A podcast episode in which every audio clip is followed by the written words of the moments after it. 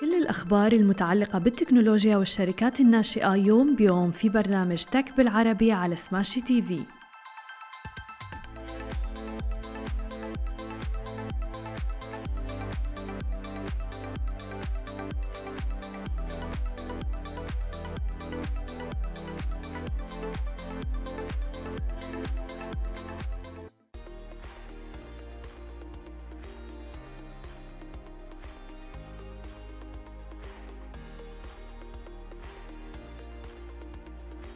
صباح الخير. عناوين اليوم: الكشف عن المبلغ اللي رح يدفعه إيلون ماسك في حال تراجع عن شراء تويتر، والسعودية تبرم اتفاق مع لوسيد، وسويفل تستحوذ على فولت لاينز. يا أهلا وسهلا فيكم ببرنامجكم تك بالعربي، معكم أنا هالة بسام ومعنا بخلف الكواليس علي.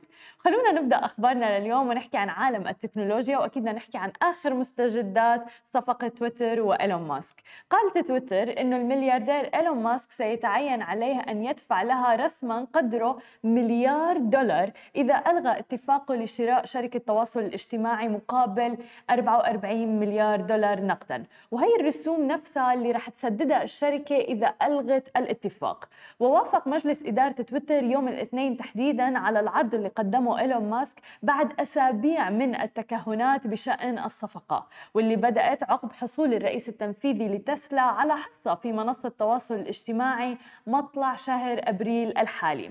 تعد هذه اللحظة هي لحظة فارقة للشركة اللي عمرها ستة عشر عام وظهرت كواحدة من أكثر المنتديات نفوذاً في العالم، وبتواجه الآن سلسلة من التحديات. وبتنهي الصفقة اللي بتعتبر من أكبر صفقات الاستحواذ في التاريخ مسيرة تويتر كشركة عامة منذ طرحها الأولي في عام ألفين وثلاثة عشر. وجمع إيلون ماسك تمويل للصفقة بقيمة خمسة وعشرين فاصلة خمسة مليار دولار من القروض المشروطة بالكامل، وتمويل قرض الهامش من عشرات البنوك لدعم العرض، بالإضافة أيضا إلى واحد وعشرين مليار دولار رح يقدمها بنفسه مقابل ما يملكه من أسهم.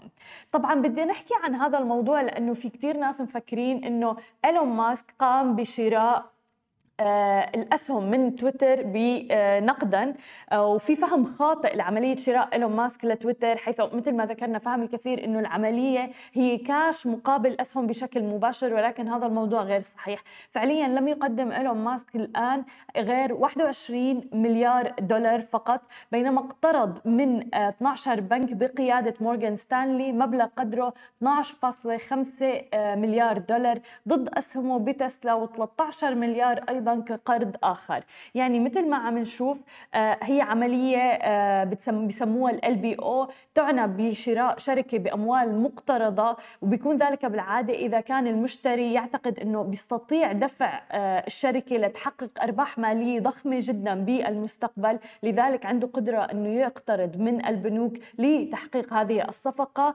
آه وعلى هذا الأساس بتقوم فعلا البنوك بالموافقة وأقراض المشتري بالمبلغ المطلوب لإتمام الاستحواذ. في حالتنا هذه وبسبب ال خمسة وعشرين فاصلة خمسة مليار دولار اللي اقترضها إيلون ماسك إجمالاً، فتويتر يجب أن تكون مربحة بشكل كبير جداً عن وضعها الحالي حتى تغطي الفائدة لهذه القروض اللي حصل عليها إيلون ماسك.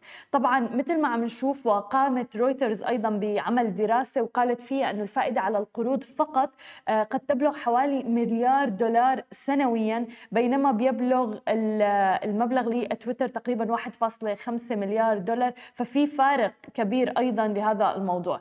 باختصار شديد هذا كله بيعني أنه تويتر يجب أن تقدم نتائج مالية قوية جدا وأرباح ضخمة أفضل بكثير لحتى تقدر على تغطية ديون إيلون ماسك اللي قام بالحصول عليها لإتمام هذه الصفقة، وهذا قد يعني خدمات مدفوعة أكثر ممكن نشوفها من تويتر. آه مثل ما ذكر إيلون ماسك أيضا في السابق، ذكر أنه التوثيق مقابل أو الفيريفيكيشن مقابل مبلغ شهري. طبعاً في احتمال كبير أنه ما نعرف بشكل كبير عن نتائج الفصلية ونتائج تويتر مستقبلاً، طبعاً ذلك بسبب تحولها إلى شركة خاصة، فبالتالي ممكن كتير أنه ما تفصح عن نتائجها.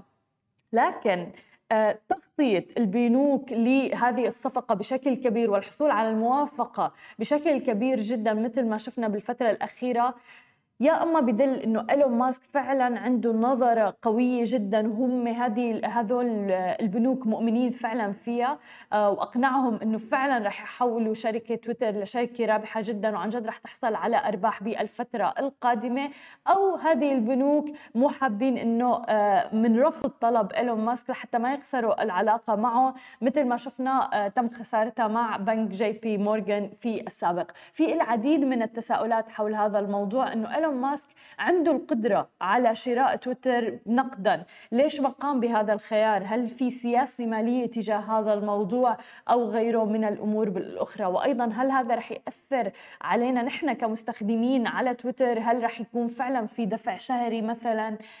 هل رح تظهر منصة أخرى تنافس تويتر؟ في العديد من التساؤلات حول هذا الموضوع، لأنه لم نشهد من قبل شركة بيتم الاستحواذ عليها بهالطريقة هاي بهالسرعة هاي، بنوك مشاركة أيضا وتحديدا بمواقع التواصل الاجتماعي. أما إذا بدنا ننتقل إلى منطقتنا العربية ونحكي تحديدا عن المملكة العربية السعودية، فأبرمت السعودية اتفاقية مع شركة لوسيد لشراء خمسين ألف سيارة كهربائية على الأقل، بترتفع إلى مئة ألف سيارة خلال العشر سنوات المقبلة، وهذا كله بهدف تنويع أسطول سيارتها ليكون صديق للبيئة. تعتزم لوسيد اللي بيمتلك صندوق الاستثمارات العامة حصة الأغلبية فيها إنشاء مصنع لتجميع سيارتها في السعودية، ومن المقرر أيضاً أن يبدأ بناء المصنع الجديد في النصف الأول من العام الجاري. تستهدف الشركة تصنيع ما يصل إلى مئة وخمسين ألف سيارة سنوياً عند أقصى طاقة توجه لتلبية الطلب في السوق السعودية، مع وجود أيضاً خطط لتصدير مركبات جاهزة كلياً إلى أسواق عالمية أخرى. وذكرت الوكالة الرسمية للسعودية أن إبرام المملكة العربية السعودية هذا الاتفاق مع لوسيد جاء لدعم الإنتاج المحلي والعمل مع شركة لوسيد على تطوير طرازات ومركبات جديدة بتناسب احتياجات الأسطول الحكومي. كان صندوق الاستثمارات العامة السعودي قد استثمر واحد فاصلة ثلاثة مليار دولار في لوسيد اللي مقر لها كاليفورنيا خلال عام ألفين وثمانية عشر، ثم زاد الاستثمارات خلال فبراير ألفين وواحد وعشرين لتبلغ حصة حاليا نحو اثنين وستين بالمئة من أسهم الشركة.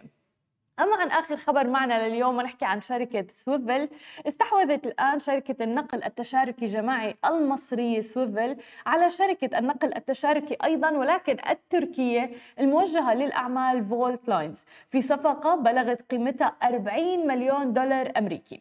رح تتيح لسويفل التوسع في السوق التركي مع إتمامها نهاية الربع الثاني من العام الجاري.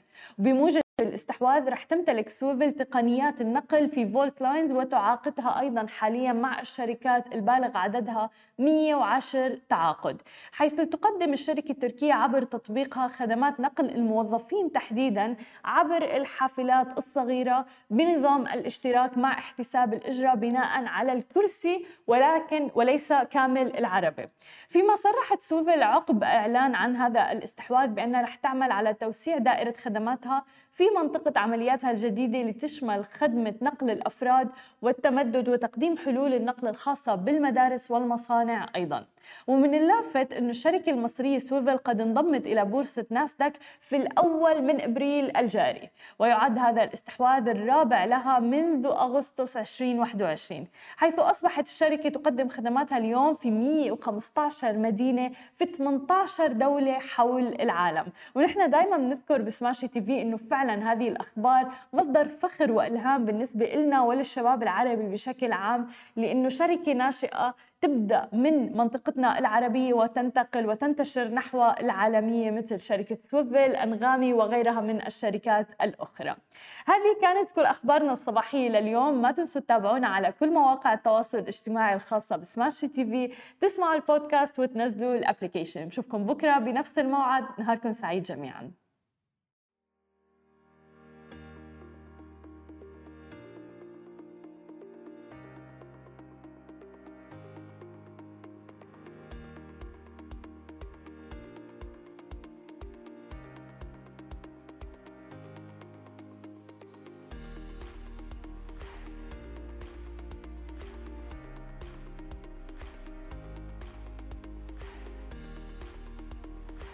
مثل ما وعدناكم أخبار جديدة ومقابلات مع رواد أعمال يومياً في برنامج تك بالعربي على سماشي تي في. حملوا التطبيق الآن.